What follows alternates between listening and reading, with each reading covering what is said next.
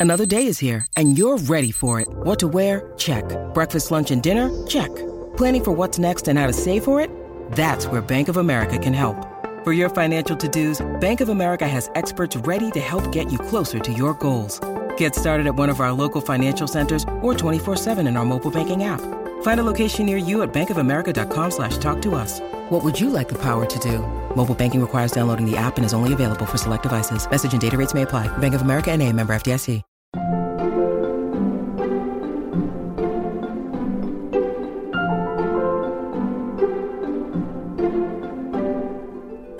I'm always an advocate for the actor. I try to give them as much time as possible with the material. I mean, sometimes, and especially in television, it's like you move so fast. It's like, okay, we got to audition these roles and have those tapes by tomorrow, you know. And it's it's like that's a lot for the actors. Welcome back to Working. I'm your host, Isaac Butler. And I'm your other host, June Thomas.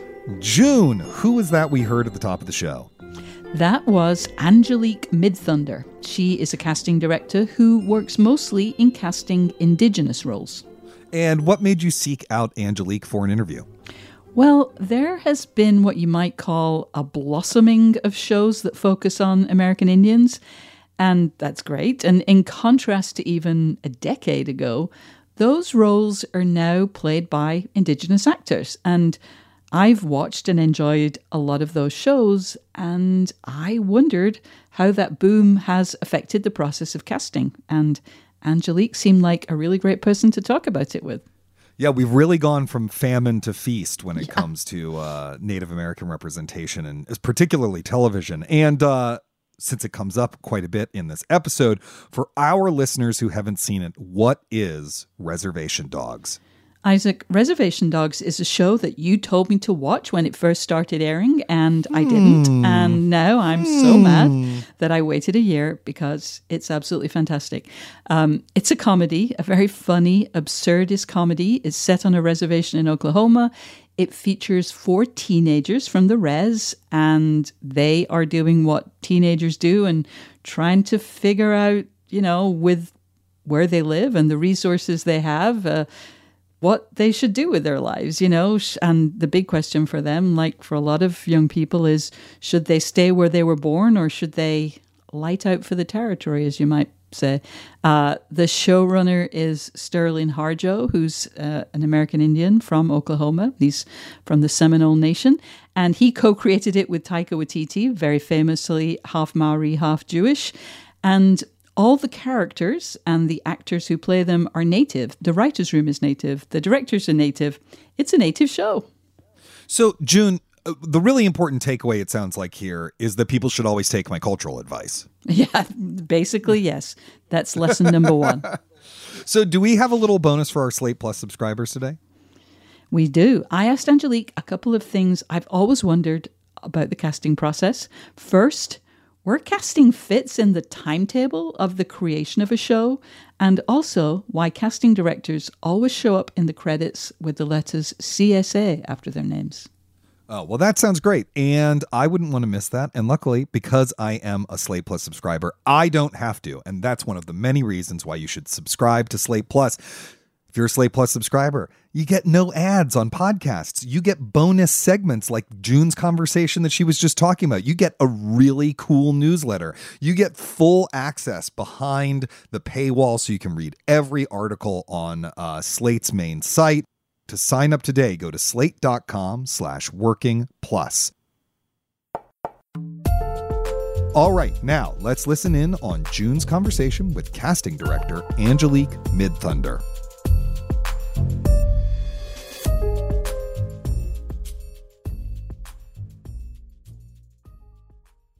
Angelique Midthunder, thank you for joining us on Working. Thank you for having me. So, you are a casting director with a specialization in Indigenous talent. I do want to talk about your work on the great FX series Reservation Dogs. But before we get to that, I'd love to know more about how a casting director does her job. So, first, how does the work begin? Is Midthunder casting contacted by a network or a production company when they have a new show and they're looking for actors or what's the process? Yes, it can be any of those things. It can be um, oftentimes it's producers or directors that I've worked with before, studio network that I've worked with, or it's just people who know of my work that reach out to me with their project. And we, you know, I take a look at the material and you know, see if it's something that speaks to me and if it's a project that I w- am enthusiastic to be a part of and support. And then we kind of go from there. In this case, on Reservation Dogs specifically, it was just, you know, it was a cell phone call from Sterling at 9:45 at night, like, "Hey, I got this show. It's gonna be a lot. You know, jump on." That's Sterling Harjo, the co-creator of Reservation Dogs. Yes. And had you worked with him before? Yeah, so we had worked together before, and I knew him through the, uh, I would say, like the native filmmaker community, mm. as well the film festival circuit, and lots of mutual friends. Got it. So th- you get reached out to, and what happened? Do you get kind of a like a, a list? These are the parts we're looking for. This is what the characters are like, and then do you have actors in mind? How does how? What's the next step? Yeah, I get a script and I break it down for the roles. Um, I read a script with a pen and paper in hand and you know as i'm going through i kind of break down some unique characteristics that i see about each character and it just starts coming to me like oh, you know who'd be good for this? And i just start making lists of names as i go. Um, so yeah it takes me a while that first time but that's when it really gels for me as well. So you kind of have a mental rolodex uh, you know you're thinking of actors or are you also kind of putting out a call for actors as you kind of figure out what's needed on a show? Yes, so both. Um, I, you know, I kind of start with my mental Rolodex after I read the script the initial time. And then I also do the kind of conventional process of releasing a breakdown. Once I discuss with the with the creatives, the writers, directors, producers, whoever you know, on a show like Reservation Dogs, um, Sterling Harjo wrote it and mm-hmm. is the showrunner and directed the first um, episode. So, you know, it was really he and I talking through like what were the important characteristics to note about each role. Mm. But yeah, so I take that and then we do, I do a character breakdown and I release that um, to the agencies. I see. And then is there a kind of a, we'll be having a in person uh, casting process, or I guess that's probably been, even if that was the case before, been much more difficult during the COVID era. What's that next step? I mean, yeah, I feel like I hopefully we'll go back to normal someday and not just this new normal. Uh, nowadays, we're just receiving tapes, self tapes, and then it's a process of maybe we'll ask someone to retape the director will watch the tapes and give notes of like ah, i would have liked it if they would have felt you know, a certain way at a certain moment in the scene and have them retape with the director notes, whatever those notes may be. And or um, we'll do Zoom sessions with them where we record the Zoom sessions, or they'll just cast off tape if they just watch tapes and they go, "This is brilliant. We love this guy," and they'll just pick. Uh, in in the olden days, even for Reservation Dogs, we, we started that show pre-pandemic. So for that show, I actually went out to Oklahoma and um, just went all over the state. Went visited the different reservations and um, did the what we called back in the day open casting calls mm. where we would just have we would invite anybody and everybody who felt like they fit um, to come and read, and then we would just go through everyone. And that was a really fun process for that show because um, we found a lot of, aside from the series regulars or lead roles that we were looking for at the time, we've used that casting call to flesh out the majority of the cast. So, you know, we would just grab, you know, Sterling attended all of those sessions with me, which is unheard of. Um, he was like, I'm going to go. I want, what time are we starting? I was like, oh, no, no, you don't want to be because we were all over the state and we saw thousands of people. And i was like no what we do is we kind of weed out the you know we go through it first. He was like no i want to be i want to see everybody. And it was great because then he could find people that were interesting and go not for this but let's mm. keep them in mind. And we kind of kept a a file of interesting people to revisit later. And um, so it was really grassroots casting at its finest, and um, the pilot for Reservation Dogs. And it's it's I haven't been able to do anything like it since. Well, one of the things that I'm very curious about, specifically with Reservation Dogs, is that the four leads are young people, or you know, we're supposed to read them as between 16 and 18, I think. Um, obviously, some of them are closer to that age range than others. Lane Factor, who plays Cheese, I believe, was about 16 when he was cast. Um, some of the other actors are maybe closer to 30. Um, what are the special challenges of casting young actors? Well, you know, with young actors, they haven't been alive that long, so they don't have as much experience to, uh, you know, shape their characters. And a lot of times, when you're when you're working with young people, you're asking them to to portray situations, scenarios, emotions that they never have experienced before. So it's really taking acting to another level, right? I mean, as an adult, um, if we had to portray grief. You know, we've probably all, you know, experienced that in one way or another and at different levels. But when you're talking about a 15 year old, um, maybe they've only lost a goldfish and they don't have the level that an you know an older person has experienced in their lifetime. So I find that there are, especially with young people, there are just people who have a natural instinct uh, where they're almost, you know, empathetic, you know, um, where they can, whereas, you know, it just with anyone else, and especially with young people, again, sometimes you're just like, kids will say the darndest things, and you're like, how could you say that? Don't you realize that would make me feel a certain way, you know? But, yeah. you know, there are certain kids that do realize how their words and their behaviors affect. Mm-hmm others or come off. And those are hmm. the ones who can really connect with the material. Or there are kids who have life experience beyond their years. Um, so there's just a plethora of things that can create um, a talented young actor. And those are kind of the things that, you know, I, I look for uh, mm. kind of that natural ability that surfaces. You know, one of the things that I'm conscious of, especially when we're talking about reservation dogs, we're talking which is a comedy and a very funny comedy. There is a very in season one. There's a, you know, basically everything is shaped by a suicide. When you're in the casting process, do you warn them that there are going to be storylines about really heavy stuff, almost just to kind of be sure you want to be kind of in this environment or working with this content? Oh, that's very nice of you. Um, we don't do that.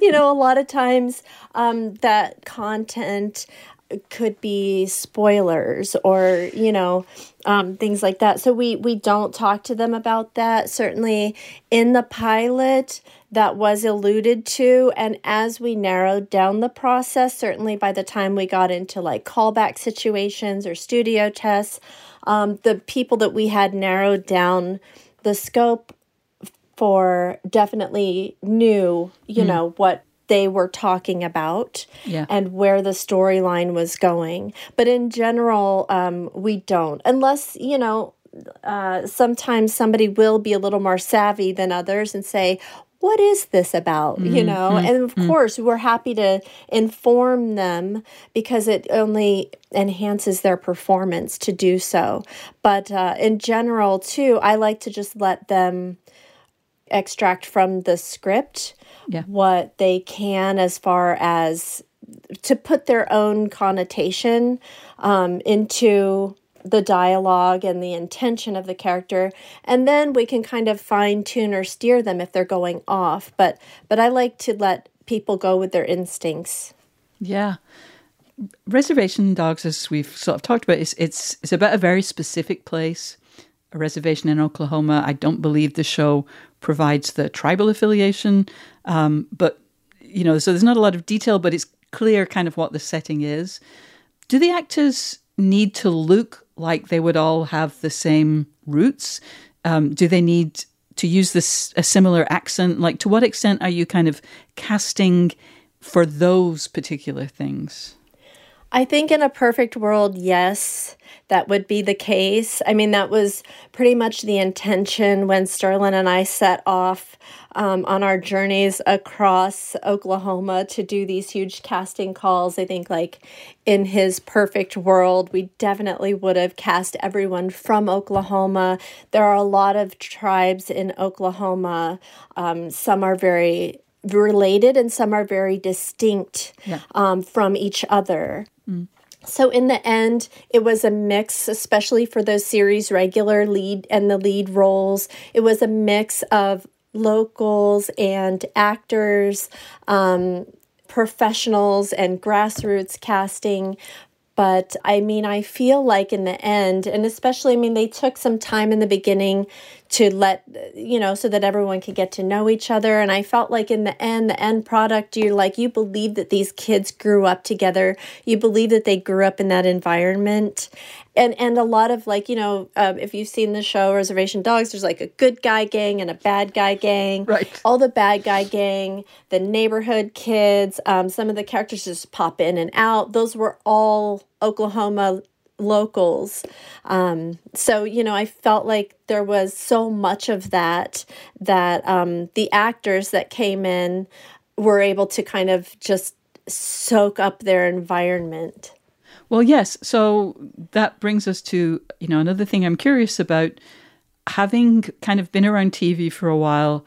Like one of the things I remember being really surprised by was, for example, on the CW, for you know, let's just say a lot of those kind of hot young kids shows, so many of the young people are actually Australian, for example. Um, three of your leads, uh, three of the four, you know, main leads of the show are Canadian. Does that create extra challenges for you, just in the terms of like they're from another country, and it's just kind of harder to use an actor from another country, or, and please excuse my ignorance, do those rules apply to First Nations Canadians? Like, how do you kind of negotiate that whole world of overseas actors? There are logistics about, uh, you know, work visas, traveling internationally, but also it's interestingly enough, a lot of there's a thing called the Jay Treaty, which a lot of um, people don't know about. It was a treaty that was made long ago, I don't know what year, but um, between um, the United States and the uh, First Nations tribes, where they are allowed to live and work in the United States with dual citizenship. Oh. So that's why you'll see a lot of Canadian First Nations um, in working in American films. It's not reciprocated. Mm. Americans cannot go and work in Canada in the same way. They have to go through the process with the work visa and everything else. Wow, that's that's amazing. Um, I'm really curious about one of the main leads. Uh, all four of whom are fantastic. But I believe that the role of Willie Jack, uh, who's played by Paulina Alexis, was originally conceptualized as a role for a male actor. The focus was going to be on Elora and three guys, but Paulina was cast, and she really is fantastic. But how did that come about? And is that kind of reconceptualizing unusual? I love that casting. Um, yes, it was orig- the original script. The original concept was the Elora character, and she was like this kind of tough girl in this gang, you know, with three guys, and she was like kind of the tomboy but smart leader of the gang, and mm. that's the role that Paulina read for initially and I we just loved her from the first. T- I was like Sterling, you got to see her tape. She's great. I had seen her before, but just in smaller roles, and I was pleasantly surprised at how much she could bring to this larger role. And he had, you know, we had her do a it was like let's give her another scene to do let's rewrite the scene and kind of make it more her style and um sterling was like you know she's not it's too i don't you know it's not right. It's just not the the fit that I want. And I was like, but she's brilliant. I thought it was perfect, a perfect fit, but I didn't see it the way he saw it. And then he yeah. comes back and he goes, but actually, she's Willie Jack. And I was like, oh, yes, she's Willie Jack.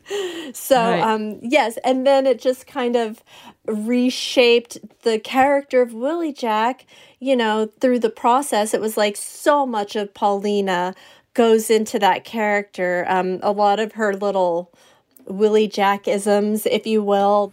Ancestors are telling us to do something. Maybe we gotta honor them. Got a good point. Fucking Skoden. Those are all coming from Paulina and kind wow. of um, I have to imagine that she's kind of putting her own spin onto what that character would be and and Sterling and Taika are both really great with just letting them be themselves mm. and the the characters get shaped by what those actors bring to the table. We'll be back with more of June's conversation with Angelique Midthunder after this.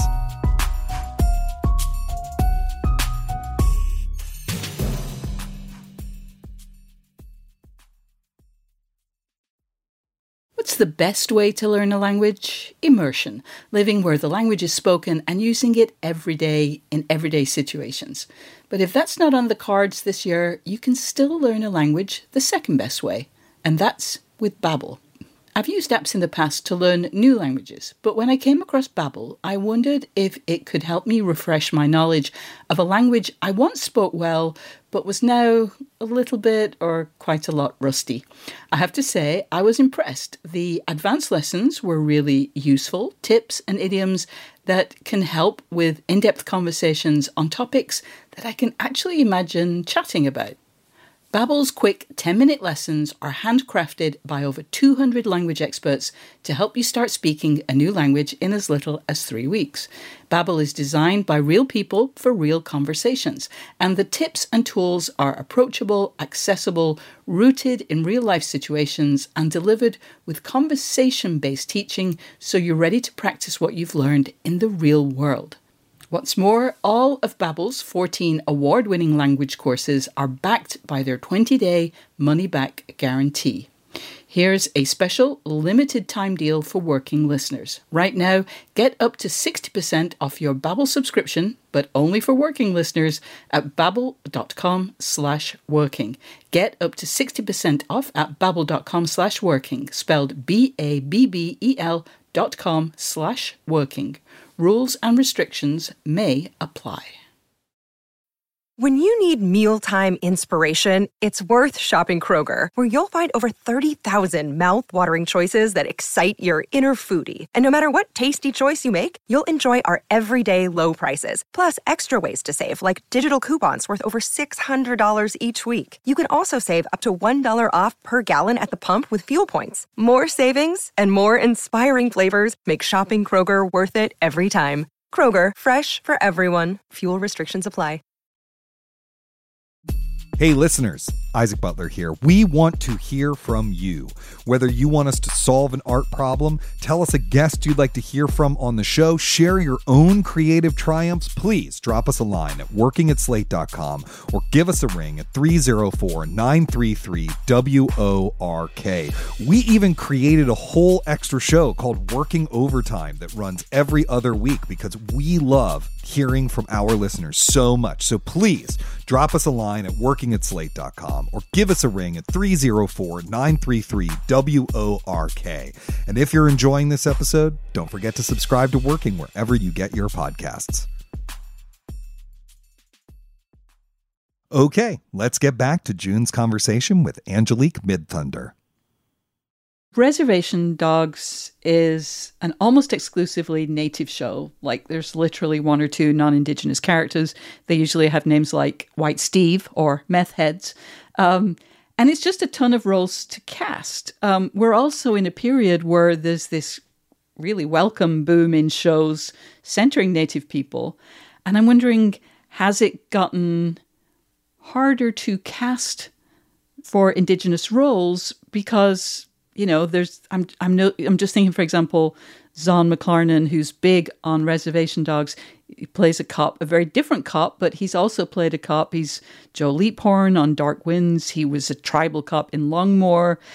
Are you kind of getting more people saying, oh, you know, not so much about Zahn specifically, but, you know, we can't have this great actor play a cop because people will associate him with this cop on this other show that's definitely a conversation that we had, you know, because I also worked on Longmire. So, Ah. but these characters, even though, yes, they have the same occupation, they're all very different characters. Obviously, you know, if you've seen Dark Winds, very different from Zahn's character on um, Reservation Dogs. And yes, these are conversations that we have because it is um, you know, a fairly small talent pool. Look, um, it's, I think, uh, definitely less than 2% of the population, I think, in general, um, are uh, Native American or tribally affiliated. Um, so, you know, when you're talking about 1.5% of the population overall, and then you're talking about creating a show you know, and that's how you're filling your cast, um, you know, you definitely want to be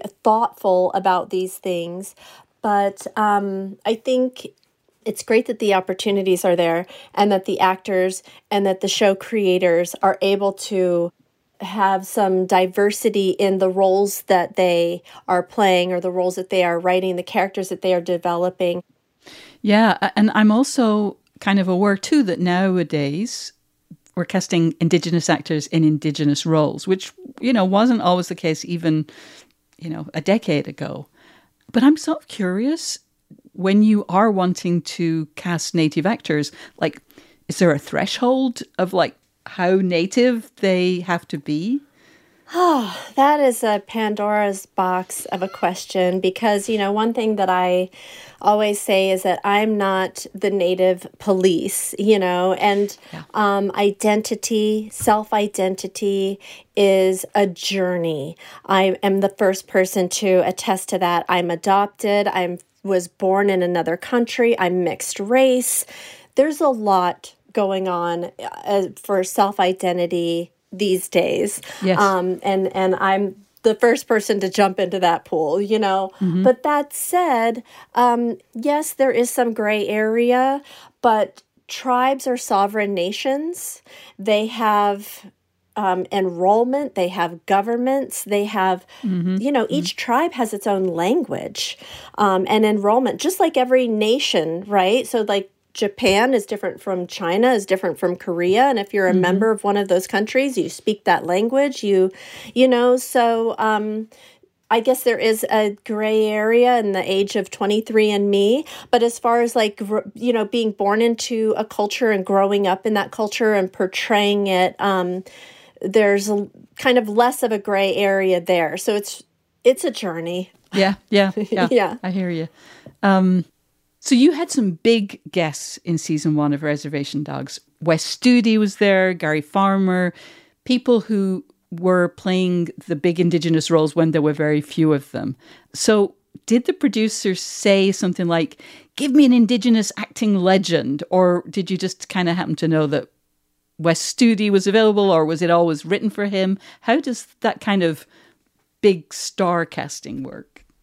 It was a combination of things. We did audition every single role, um, and we would cast a wide net for every single role. And sometimes Sterling would just say, Let's just see what Wes Studi's doing for that. Let's just see if he's available. Um, and, and, you know, certainly we didn't have to audition uh, all of these actors. If Yeah. Sterling would say, Look, you know, let's let's get Gary Farmer in there if he's available, done deal. And he wanted, you know, all of these guys wanted to do it too. They all course. wanted to work on the show. Um, so, and it was a really fun kind of putting together this puzzle of um, these established, well known actors along with tons and tons of unknowns, non actors as well, not just from the community, but we, I mean, I've spent way more time on Instagram in the past two years, and I would like to admit Well, just scrolling through looking for artists, musicians, just anyone who um, is interesting and different that we can, you know, bring to the screen for this. you know, we've been talking about casting Indigenous actors or Indigenous people in Indigenous roles, but there's kind of a history of Indigenous actors from other countries almost being a kind of skeleton key for casting. Like one of my favorite actors is Cliff Curtis, who's a Maori from New Zealand, and he's played just about every ethnicity except Wasp. And I'm not sure that I see that with American Indian actors, but you're the expert. Are you typically casting Native American actors in roles where it's relevant or even necessary to the story that they're Native American, or are you getting a, a sort of a broader where it's not necessarily specific to the role? That's always been my goal and my mindset because I do work on films that are not native specific as well. And I always think outside the box. I mean, I want to say 15 years ago, I started, you know, where I would get a script and something would be scripted for I don't know, a Caucasian male in his 40s. Maybe it's a police officer or a judge or, you know, whatever. Yeah. And it's just scripted the way it's scripted. And then I will um, say, what about this black woman in her 50s for the judge or right. you know what about this asian woman in her 30s for the police officer or indigenous or whatever it is but i've always kind of thought outside the box and I'm always looking for those opportunities when it's not something that is specific to the narrative of the story mm-hmm. obviously mm-hmm. yeah. but yes definitely I'm and so I'm always looking for those opportunities and especially you know these these native characters that we found so many gems you know that i'm always looking for like oh this would be a cool role for paulina alexis she would yes. kill it in this you know even if it's not yeah. scripted any certain way. It's just because it's funny or it's whatever. I know that she would bring something to the table, um, or Lane or any of those guys. I'm always kind of, but I'm all, yes, I'm always. I like to say that I'm always going to throw in a wild card, and I tell directors that when they hire me that like, look, you're gonna get so just throw those wild cards out if you like, or it might be genius. Yeah. it might be genius. Yes. That could be your autobiography. Uh, yeah. I am curious um, how you developed this specialty, uh, which I know is not your exclusive um, focus, but uh, you know you, you do have this specialty in Indigenous casting. Where did that begin? I am more and more leaning towards it being my mm. exclusive focus. I just love it so much, and um, it's just a specialty that um, not very many people have. Um, so I feel like I can really contribute, and it's the most satisfying thing that I do. So, um, the way, I mean, I just kind of fell into it. I've been married for 25, 20 years. My husband is Native American. And so I have Native American children, lots of Native American relatives. We have community that we, you yep. know, um, family that we visit. Uh, we just got back from visiting his reservation um, where we visited all his family and went to a powwow and uh, met with the tribal council. So it's like, you know, I've just been in this community organically yep. for yep. more than half of my life. So, um, that's you know kind of how I got started in it. And he, my husband went to uh, boarding school, and he so he knew lots of native people from different tribes mm, and mm. so he he's very like he can speak navajo and he knows utes and you know, Crees and Chippewa. And like he know he's just has these close connections with people in so many different tribes that this I've just kind of learned all of this information by osmosis and I go to powwows and then I meet people from different tribes and I'm like, "Oh, you're wearing these colors because it pertains to these uh, meaningful things about your tribe and these are just all things that I've learned over the years so I can almost identify in certain situations somebody by looking at them mm-hmm. I can guess this is clearly someone from a northern plains tribe you know or a yeah. southwestern tribe I can recognize the languages um, the regions things like that I know that your husband and at least one daughter are actors how has having actors in the family affected your work as a casting director? It sure makes me feel empathetic towards actors. I know life, what they go through. It's so hard and you know, um it's a lot of work. I mean, pretty much for them by the time they turn in their audition tape, the work is behind them. So I know that um asking them even to audition is nothing to be taken lightly, and I don't take it lightly and um and I I always keep in mind their process. So I'm always an advocate for the actor. I try to give them as much time as possible with the material.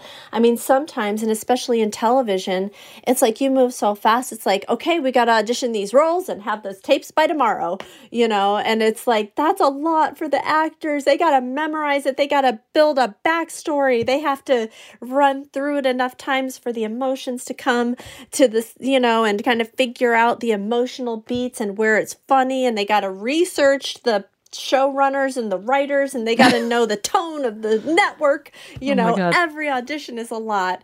So i definitely like that's all stuff that i don't know that i would know that or even that that would cross my mind if i didn't have um, actors in my family. So i'm always compassionate towards the actors and and doing everything i can to give them the opportunity to put their best foot forward um, for every everything that we ask them to do. I don't take any of it lightly because I know how much hard work goes into every audition tape. And sometimes they're doing four or five tapes a week and everyone is so much work. That's the full-time job really is getting the job. I know once for the actors i mean from what i've seen it's like once they book the role then they can just relax into that character but until then it's like you have your head in all these different Yeah.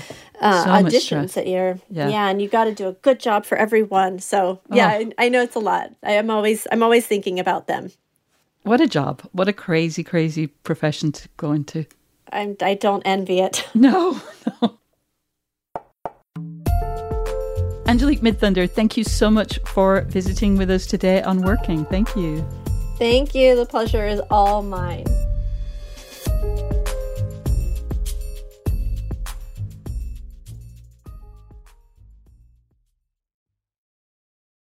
June, I just loved this conversation, not only because Reservation Dogs was one of my favorite shows of last year. I have to say, though, I think it's funny how excited Angelique was about the open calls they did for casting because I don't know if you've ever done an open casting call or sat in on an open casting call, but they are fucking hell.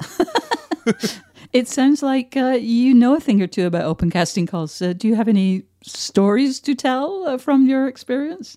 I just want to paint a picture. You know, you're sitting in a room, you're behind a desk, and actor after actor after actor all day is coming in, and they're either doing an, a prearranged, if it's for the stage, they might do an audition monologue, or they're reading the same piece of text and you're just hearing it over and over and over again. Some of them are really great actors, many of them are really bad actors, and you sort of, you know, you feel for them and it's really hard because um you know you sort of get this empathy overload. And so then it's really hard Yeah. by the end of the process to not then kind of want to reject them and be kind of cruel to them because you don't want to feel for them so much over the time. I don't know. It's a it's it's really really hard Yeah, I mean, I think everything about being an actor must be hard. And yeah, open casting, so many dreams, so many ambitions, so many unrealistic hopes just waiting to be dashed. And I just think, you know, maybe I'm romanticizing, but I just think, you know, native people in Oklahoma with an opportunity to, you know, act on a TV show, you know, especially in a place where there aren't that many Actually, not even just there. These days, it's just harder and harder to make a reasonable living by just working a regular job. And so, you know, any kind of Hail Mary career opportunity is a big draw. You know, I just think about, you know, those insane lines of hopefuls you see at the beginning episodes of TV talent shows. right And, you know, there are lots of ways in which, you know, kind of getting rid of gatekeeping is democratizing. It gives people opportunities they wouldn't otherwise have, but it can be a mess logistically. Right. And I think, you know, Harjo's willingness to go to those open casting calls, because one of the reasons why you employ casting directors so that you don't have to deal with that, it, it, it, points to a bigger thing that's, I think, a more abstractable, you know, piece of creative advice, which is that if you're doing something unconventional and if you're particularly trying to change demographically how an industry works, you are going to have to do something unconventional or go that extra mile in order to be able to do it. You're not going to be able to just do things the same old way and somehow get a different result just because you care a lot. You know what I mean? And, and, I'm just wondering have you ever had that experience in your career? I would say that there were times when I have at least tried to say, are we just doing things a certain way because that's just how it's always been done? Uh, yeah. I think back to, you know, when I was an editor looking at pitches, I wasn't interested in people's resumes, where they'd gone to school, who they'd written for before. I don't really care about that. I mean, not that I'm just like, oh, come on, everybody, just send me your pitches. Or actually, maybe, yeah, everybody send me your pitches. But I wasn't just giving out assignments left, right, and center. But I was looking at the pitch or the quality of the writing and the email that it came with. Um, just to give one example, Evan Urquhart has written about how he basically first started writing for Slate after he sent me a pitch that was so aggro. I think I basically wrote back saying, um, "Don't think it's typical to you know begin your relationship with an editor by insulting their section um, but you know i also kind of admired the spirit you know like obviously he was opinionated obviously you know he could express strong opinions in a in a pretty compelling way and so that actually was quite compelling to me. And we ended up working together on quite a few stories, and he still writes for Slate. So, in that limited way, but I wish I had a kind of bigger, broader example. Mm.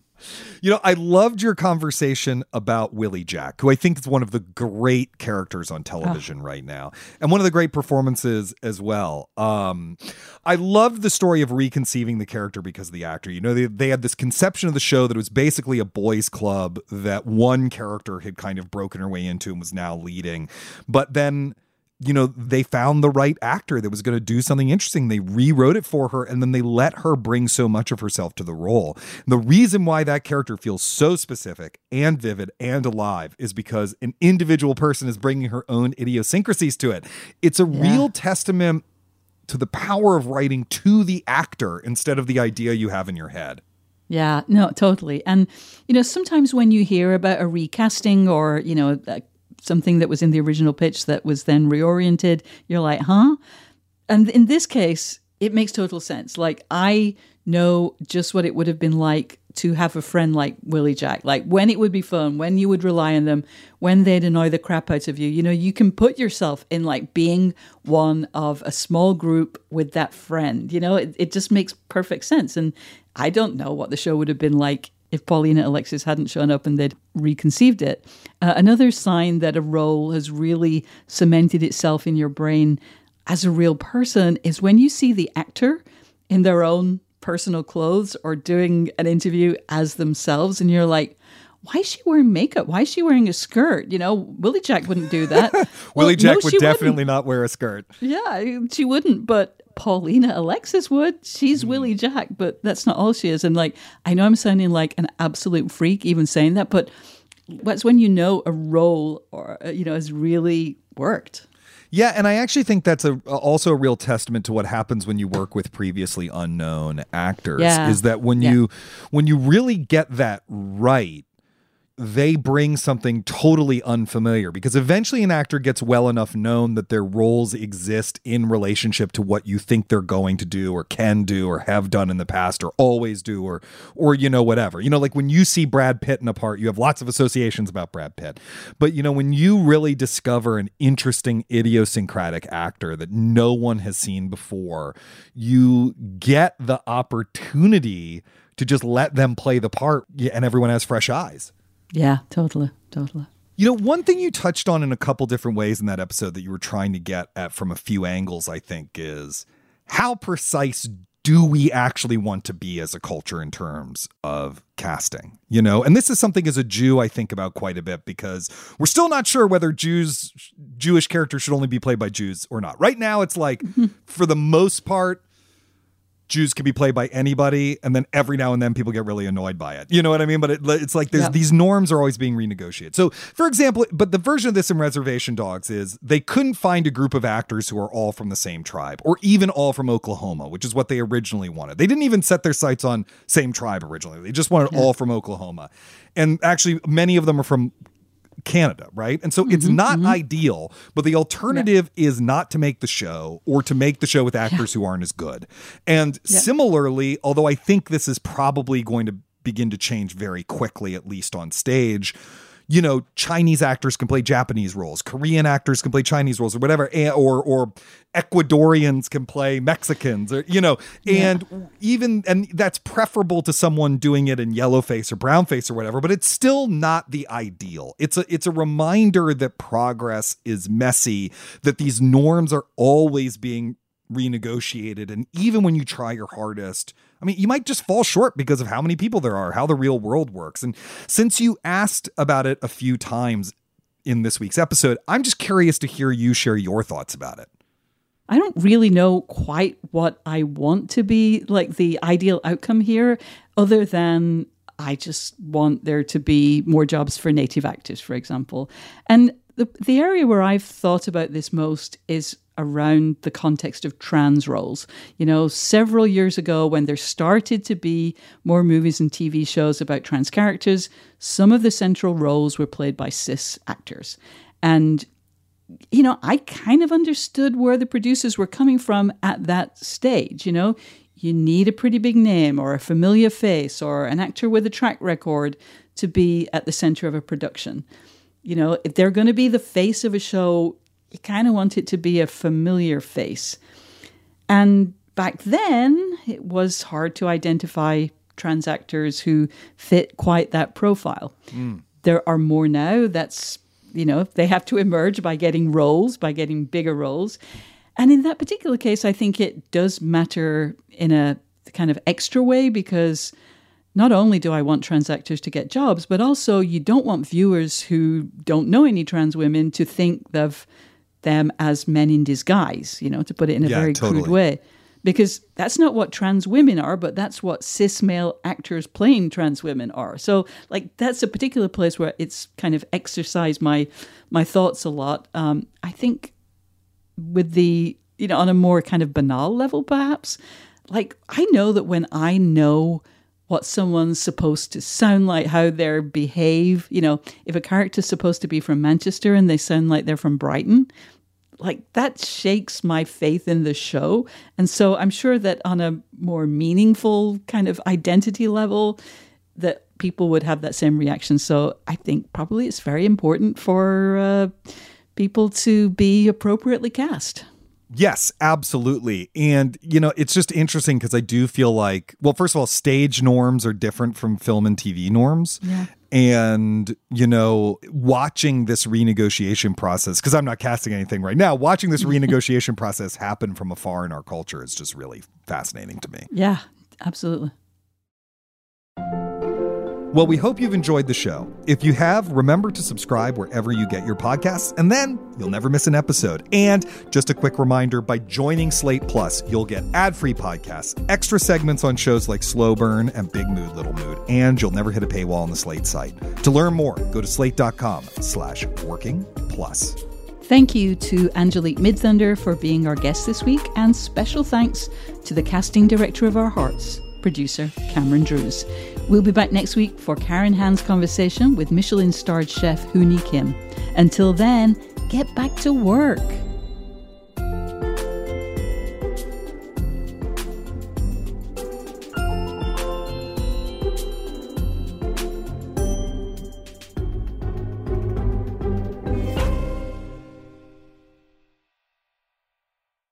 This is the story of the one. As head of maintenance at a concert hall, he knows the show must always go on. That's why he works behind the scenes, ensuring every light is working, the HVAC is humming, and his facility shines. With Grainger's supplies and solutions for every challenge he faces, plus 24 7 customer support, his venue never misses a beat.